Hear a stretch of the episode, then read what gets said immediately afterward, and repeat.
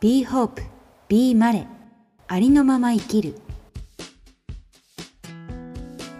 自分らしさってなんだろう？誰しも一度は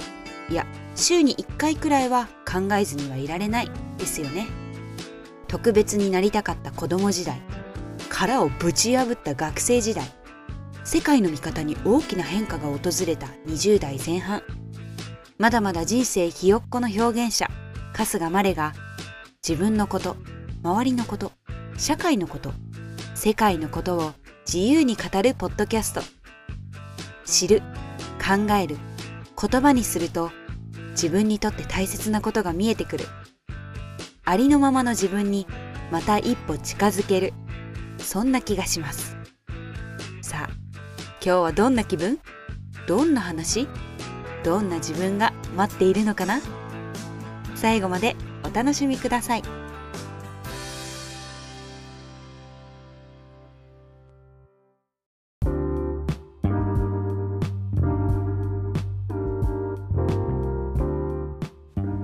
皆さんこんばんは。こんにちは。おはようございます。おやすみなさい春日まれです。はい。というわけで6月に入りました。おめでとうございます。湿度が80%とかなんです部屋のもう何て言うんでしょう、えー、ナチュラルミストサウナという感じでサウナではないんですけどナチュラルミストルームという感じでゴキブリがいつ出てくるんだろうとヒヤヒヤしながら来ております。はい。いかがお過ごしでしょうか。5月が5月は結構長かったんだよね。あの5週ぐらい。カレンダーを見ると5週にわたってありましたから結構ボリューミーだったんじゃないかなってゴールデンウィークに始まってそこで結構いろんなことをやったんだけどまだイベントがたくさん続きまあ後半になるにつれていろいろ歯車が、えー、噛み合わなくなり自分の生活のですね。結構最後の1週間とかはあのー、災難続きでめげそうになめげてたんですけどめげそうになってないめげてたんですけども、えー、皆様のおかげでなんとかね、乗り越え6月を迎えることができました。今日も調子があんまり良くなくて。もうねベッドのマットレスが気持ちよすぎるのよ。本当に。起きれないの。それで小鳥のさえずりがねすごく心地よくてそれを聞きながらぼーっと起きたり寝たりを繰り返しただ晴れ間がね今日は見えたので洗濯を回して寝て洗濯が回ったから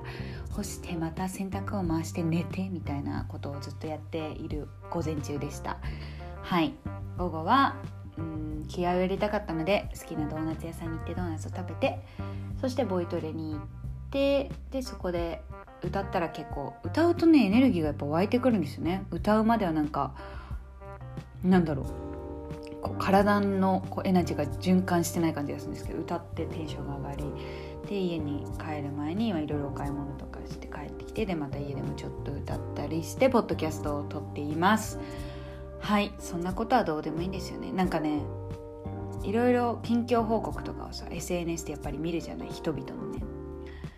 でもちろん大切な人たちがどうしてるかってみあの見てあそうなんだなって思うんだけどでもその反面いやなんか会った時に聞けいからどうでもいいやろって思う自分もいてってことはつまり私が発信してることもどうでもいいだろうって思ってる人もいるしああまれ今こんなことしてるんだなって気になってる人もいる。でもなんかさ SNS の出現によって何？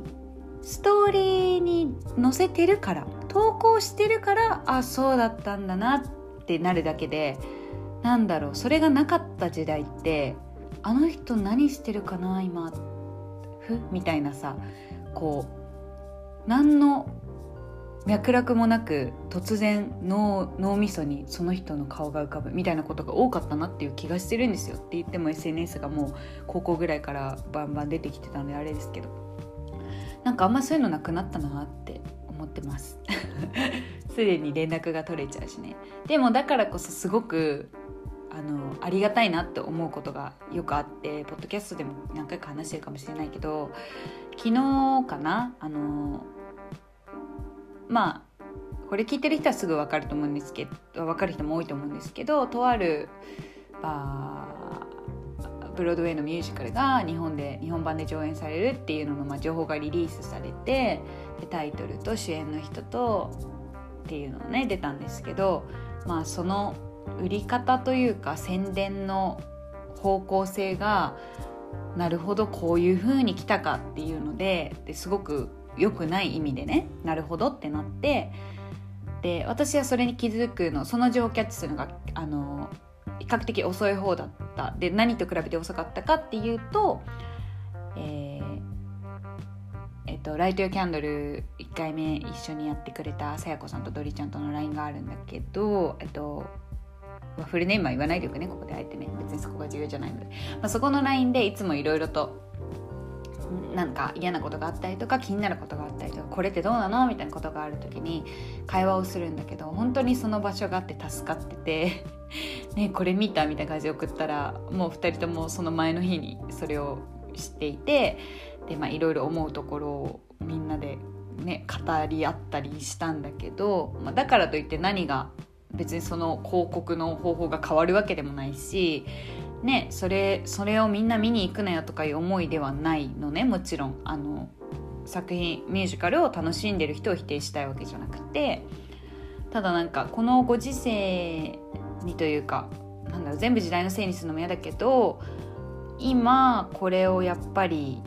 ドリーちゃんとミュージカルの回でも話したかな。今日本でこの作品をやる意味とか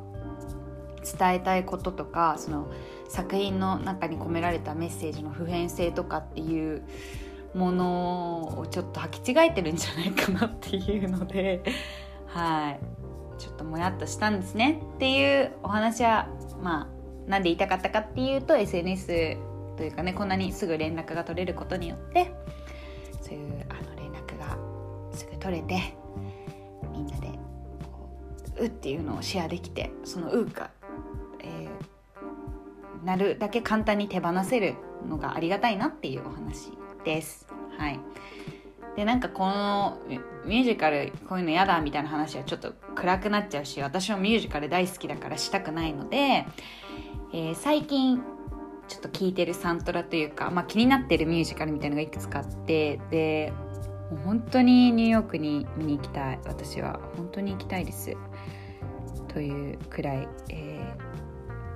それこそ YouTube とかありがたいですよね。を見ているんですけれども。まずシャックとねシャックシャックってあのトウモロコシをこうパキって取った時の音がシャックっていうらしいんですけどそのミュージカルがオリジナルミュージカルが今ブロードウェイで絶賛上演中ということでトニー賞もえ9つの賞にノミネートされているということでですね。はいだいぶ盛り上がってるミュージカルなんですけどこれの、まあ、ざっくりした話はあのとあるアメリカの田舎のえトウモロコシ農家の話。でなんか曲を聴いてるだけだからまだそのね全部話最後まで知ってるわけじゃないんですけど結構曲の中でいいなあででカントリーミュージカルなのね。カントリー調のカントリーソングがベースのミュージカルでで完全オリジナル作品っていうのでインタビューでもキャストの人とかクリエイターの人がブロードウェイでも今リバイバルとか、まあ、ディズニーとかもともとすごく人気のものとかジュークボックスとかがやっぱ多くて今ここにオリジナルの作品をやるっていうのはすごく意味があると思うっていうふうに言ってたんだけどあの曲の中で前半に出てくる「Walls」っていう「Walls」っていう曲でこれいつか歌いたいなと思ってるんですけどあの田舎特有のまあ、新しい人を受け入れないとか新しい考え文化カルチャー同じだね。受け入れないとか受け入れにくいとかやっぱ自分たちがやってることが全てだと思っていたりそれがいいって思ってるっていうこのコミュニティの考え方これはウォール壁を作ってしまっていて私はウォールじゃなくてウィンドウ窓をここにいたとしても窓を探したいんだみたいな歌があって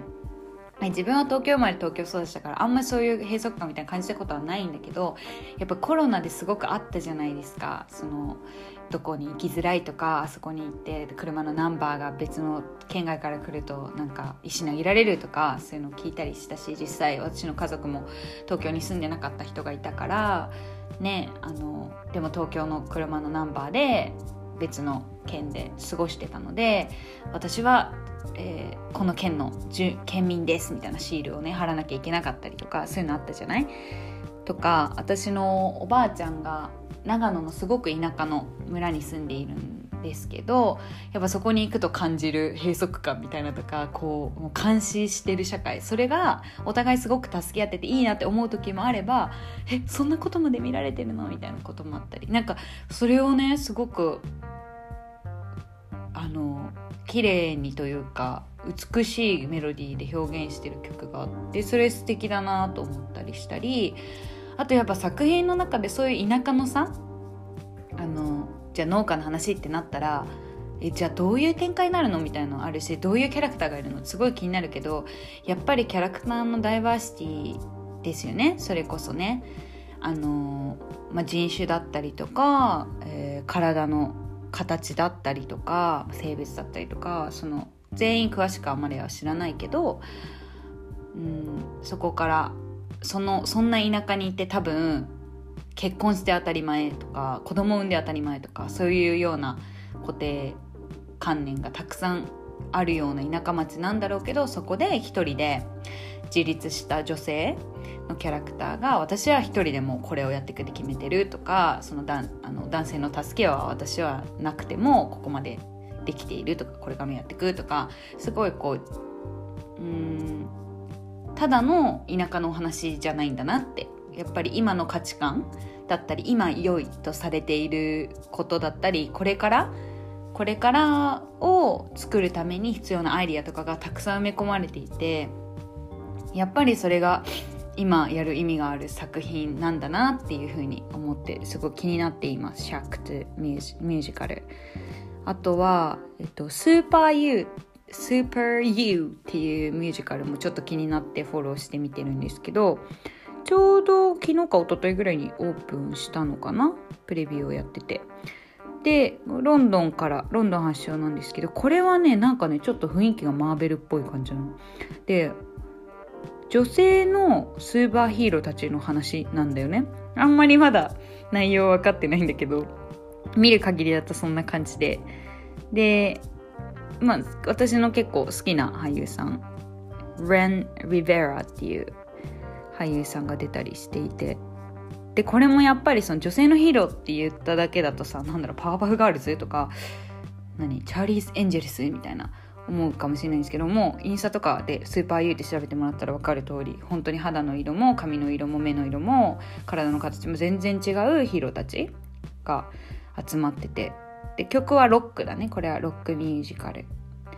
Super You is a rock musical about a woman remembering the power of her own voice っていうことで、えー、自分自身の声が持っている強さ力というものを女性たちが思い思い出す、えー、また声をつかみ取るというロックミュージカルです。ということでこれもちょっと気になるなっていうふうに思っております。はい、でさ何が言いたかったか 何が言いたかったかっていうとさこういうなんていうの？こういうものに私は憧れるんですよ。そのミュージカルにもちろん憧れがあってずっとやってきたんですけど憧れる瞬間っていうのってやっぱりそのキャラクタ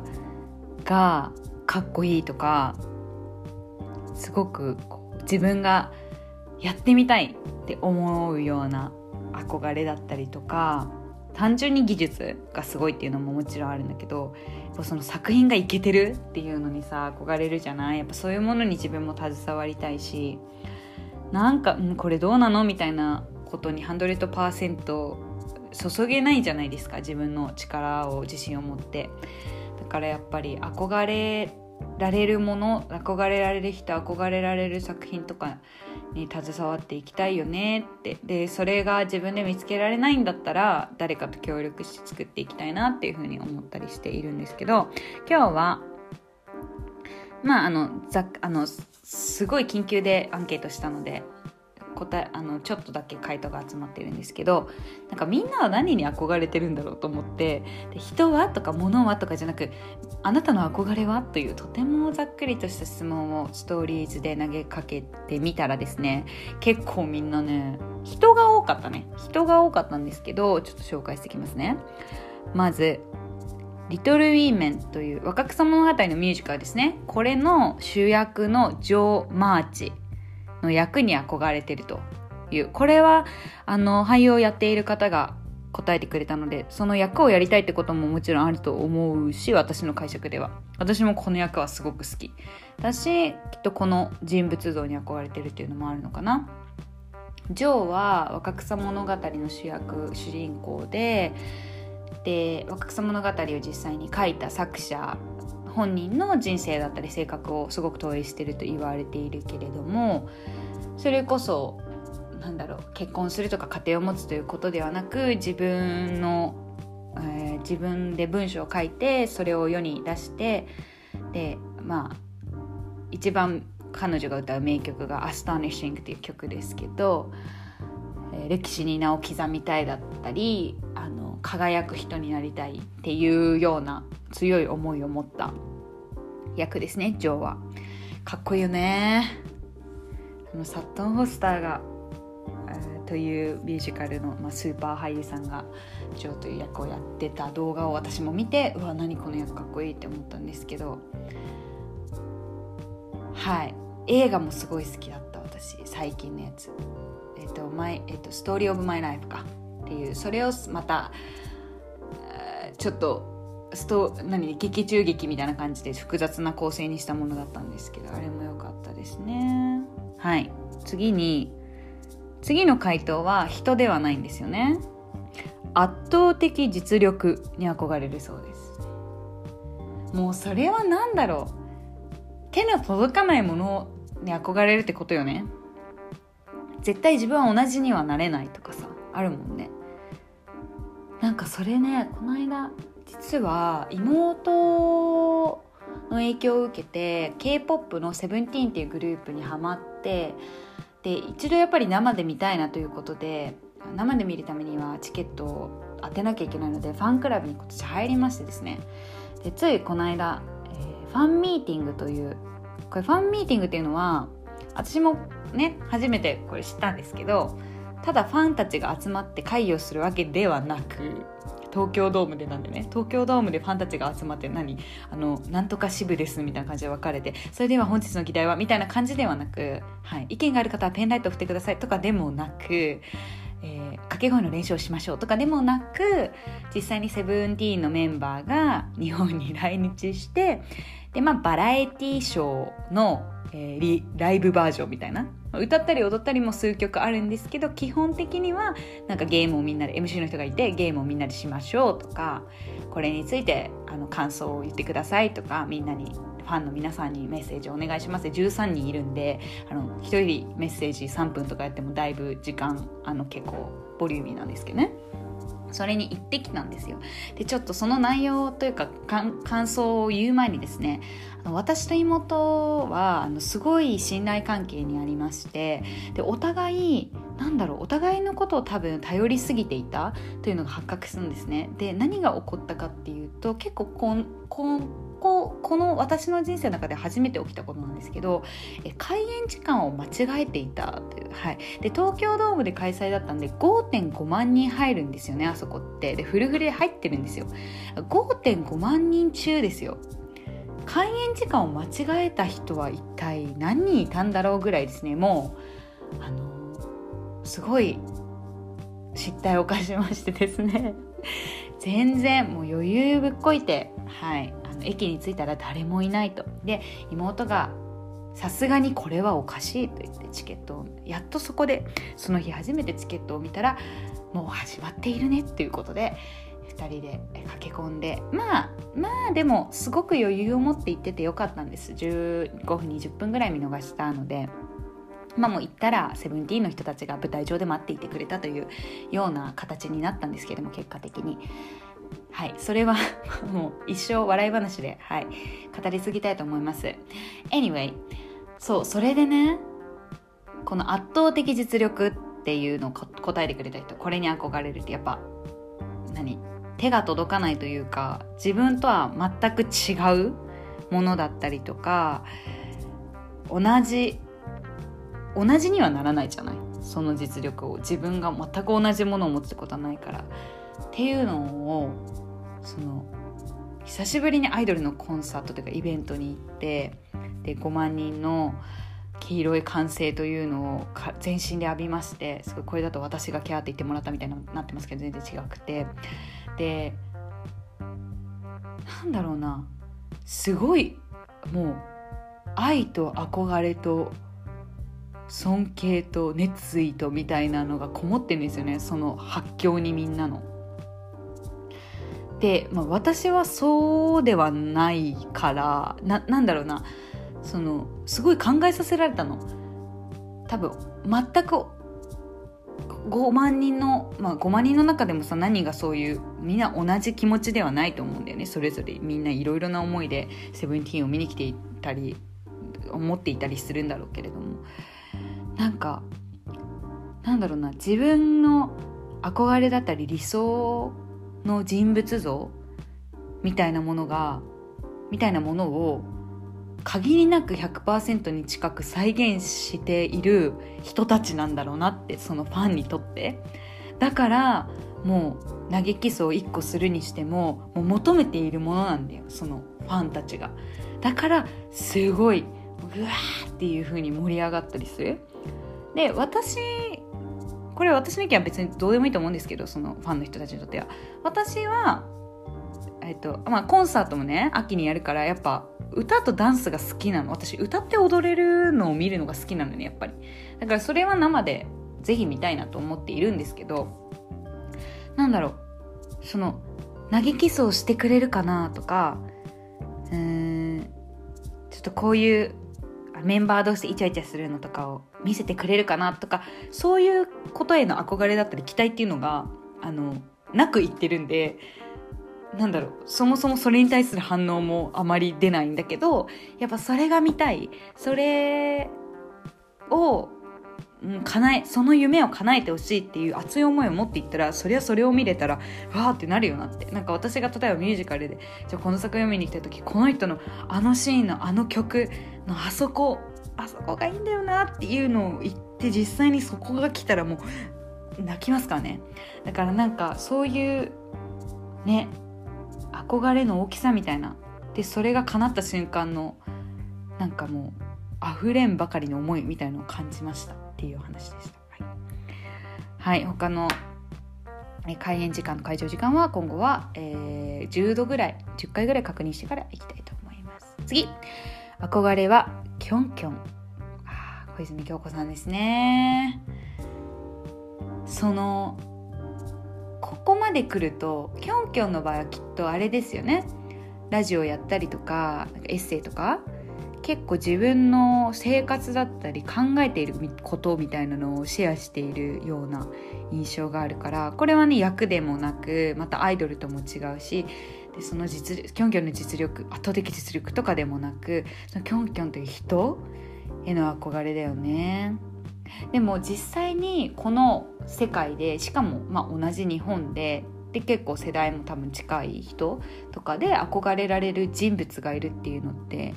すごいロールモデルになるしいいですよね。しかもなんかその人が人間味のあるようななんだろう。ちょっとこ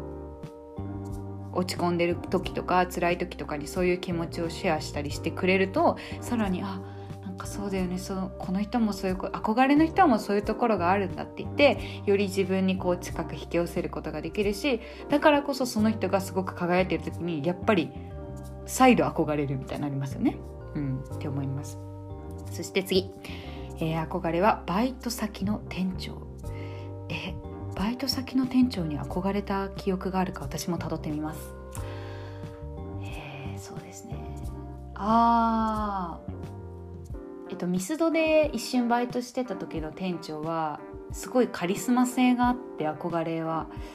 別にその人みたいになりたいとは思わなかったけどすごいなって思ったしかき氷屋さんの店長もすごいなって思うし尊敬と憧れってどう？なんか憧れってやっぱちょっとそうなりたいみたいのが強い気がする。なんかどうなんだろう？あわよくばそうなりたいの？あわよくば。ちょっと難しいからこのお題は別の時にするけどいいですね。一緒に働いているところの店長さんは憧れられるって。もうついていきますって感じじゃない？社長に憧れててとかあんまり聞かないもんね。バイト先の店長に憧れてたらバイト行きたくなるよね。でもやっぱりさその自分が働いてるところの何統括をしてるっていう意味では尊敬するし憧憧尊敬はするよね。憧れるだとやっぱりそれをやりたいあなたもみたいなことが入ってくる気がする。でもこれを答えてくれた人はきっとそうそういう風な何お手本が近くにいるのはいいな。羨ましいなと思います。次。えー、ちょっと自分で読むの恥ずかしいんですけどマレさんハートハート虹マークをつけてくださいました。ありがとうございます。あのー憧れられるのは嬉しいけどめっちゃ恥ずいね。うん。一体何に憧れてくださってるんだろうという感じなんですけど。まあもし自分が自分に憧れるとするんだったらえ何でも超えて喋るところかな。はい。あと嫌なものは嫌っていう。なんかもうね最近本当に好き嫌いが激しくなっていてですね。ちょっとでも嫌だなって思うとなんだろう。手を引くあの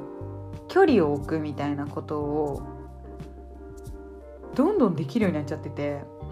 それが結果いいのか悪いのかなんて全然誰も知らないんですけどそういうのができない人もいると思うんだよね。ちょっと嫌でも我慢するとかなんかあれって思っててもまあまあやめるのだっていろいろ手続きしなきゃいけないし誰かに何か言わなきゃいけないしなみたいな人もいると思うんですけどなんかそこのストレスそこを全然いとわないの私は。あのでもでもよ一人でこれができてるわけじゃなくてやっぱなんかさこう衝撃を受けた時とかダメージを受けてる時って判断力が鈍るじゃない？でこの間もちょっとそういうことがあったの。でその時はとにかく近くの人たち友達パートナー家族近くの人たちにとにかく背中を押してもらった、ね、私はこれが今こういうのが嫌ででこれがどうなのって思っててこれをやめたいんだけどどう思う？でやめたいんだけどっても言っちゃってるから私。やめたいんだけどどう思う？って言ったらあれがやめたいならやめなってなるじゃん。そしたらうんそうするみたいな感じで。だから一人でこうねパパパって決められてるわけじゃないんですけど。何の話？これが自分に憧れるなののポイント、まあ、そんなことはどうでもいいのよ。ありがとうございます。そう言ってくださって。そしてこの方の回答はマレさんとオードリー・ヘップバーン。大変恐縮でございます。全く別だろうね。そのマレさんとオードリー・ヘップバーンはあのあんまりこう同じポイントで憧れられてたらるわけは全然ないと思うんですけどオードリー・ヘップバーンは私もビッグイシューっていう雑誌の特集で読んだ時に皆さん知ってました？オードリー・ヘップバーンがブレイクした時ってあの彼女の見た目でその当時の beauty standard 美の基準じゃなかったんですって。マリリン・モンローとかなのよその前が。ブロンドでグラマラスでなんかもう赤リップでチューみたいな、うん、マリリン・モンローに関してもいろいろかわいそうだなって思うことが多すぎてあれなんですけどでオードリー・ヘッパーの黒髪で眉毛が太くてっていうような華奢でねはなんかねアウトローだったんだって。でもまあ彼女の努力だったりその実力だったり表現力だったりっていうのがいろいろあってみんなの新しい憧れになったわけですよ。それもすごいよね。何が起こるか分かんないなって思った。なんかまだこうマリリン・モンローオードリー・ヘッパンをこう何受け継いだ流れがあるように思いつつもいやこれはワンチャンあと30年50年から私が死ぬ頃にはめちゃめちゃプラスサイズの人がもう美のスタンダードとかになってるかもしれないよ。誰もわかんないからね。というわけで皆さんあの突如行ったアンケートにもかかわらずありがとうございました。なんかみんなそれぞれいろんな憧れがあるんだなと思いましたというすごいこんなに語っといて薄っぺら感想。はい。というわけでですねえー、お知らせは特にないんですけど。私があのそれこそ、まあ、憧れてる空間みたいのがタイニーデスクコンサートっていう YouTube チャンネルを知ってる？かもいろんなアーティストそれこそミュージカルのカンパニーとかが出たりすることもあるし本当にいろんなアーティストが出るんですけどなんかコンセプトが本当にタイニーデスクちっちゃい机って意味だけどあの小さいお部屋みたいなところでコンサートを行うの。でコロナ禍も結構精力的に活動していたチャンネルなんで私結構好きなんですけどなんかああいうのあんなにねもう本格的に凝ったプロプロプロみたいなやつではないけど YouTube に歌あげるのをちょっとちょっとややり続けてみようかなみたいな。でやっぱコロナ禍結構暇すぎてやってたんだけどその私のいいところでもありどうなのってところでもある、え中途半端でもああのとにかく出してみるみたいなところがあって。でそれの中途半端レベルをもうちょっと、えー、中途ではなくもうすぐちょっと完成できるだけ完成形に近い形のものを皆さんにお見せするっていうのをちょっとタイニーデスクコンサートからインスパイアドされあとはお友達にちょっとアドバイスをもらいながらやってみようかななんて思っているので、えー、YouTube のチャンネル登録とかしてない方いたら是非していただきたいなと思います。お知らせがいくのでね更新しましたって感じで。はい。というわけで今日はみんなの憧れについてねちょっとあの、話しながらいろんな種類の憧れがあるなみたいなところをはいお話ししました。ではもうジメジメですけれどもなんとかなんとか毎日自分にご褒美を与えて生き延びていきましょう。それではまた次回のポッドキャストでお会いしましょう。バイバーイ。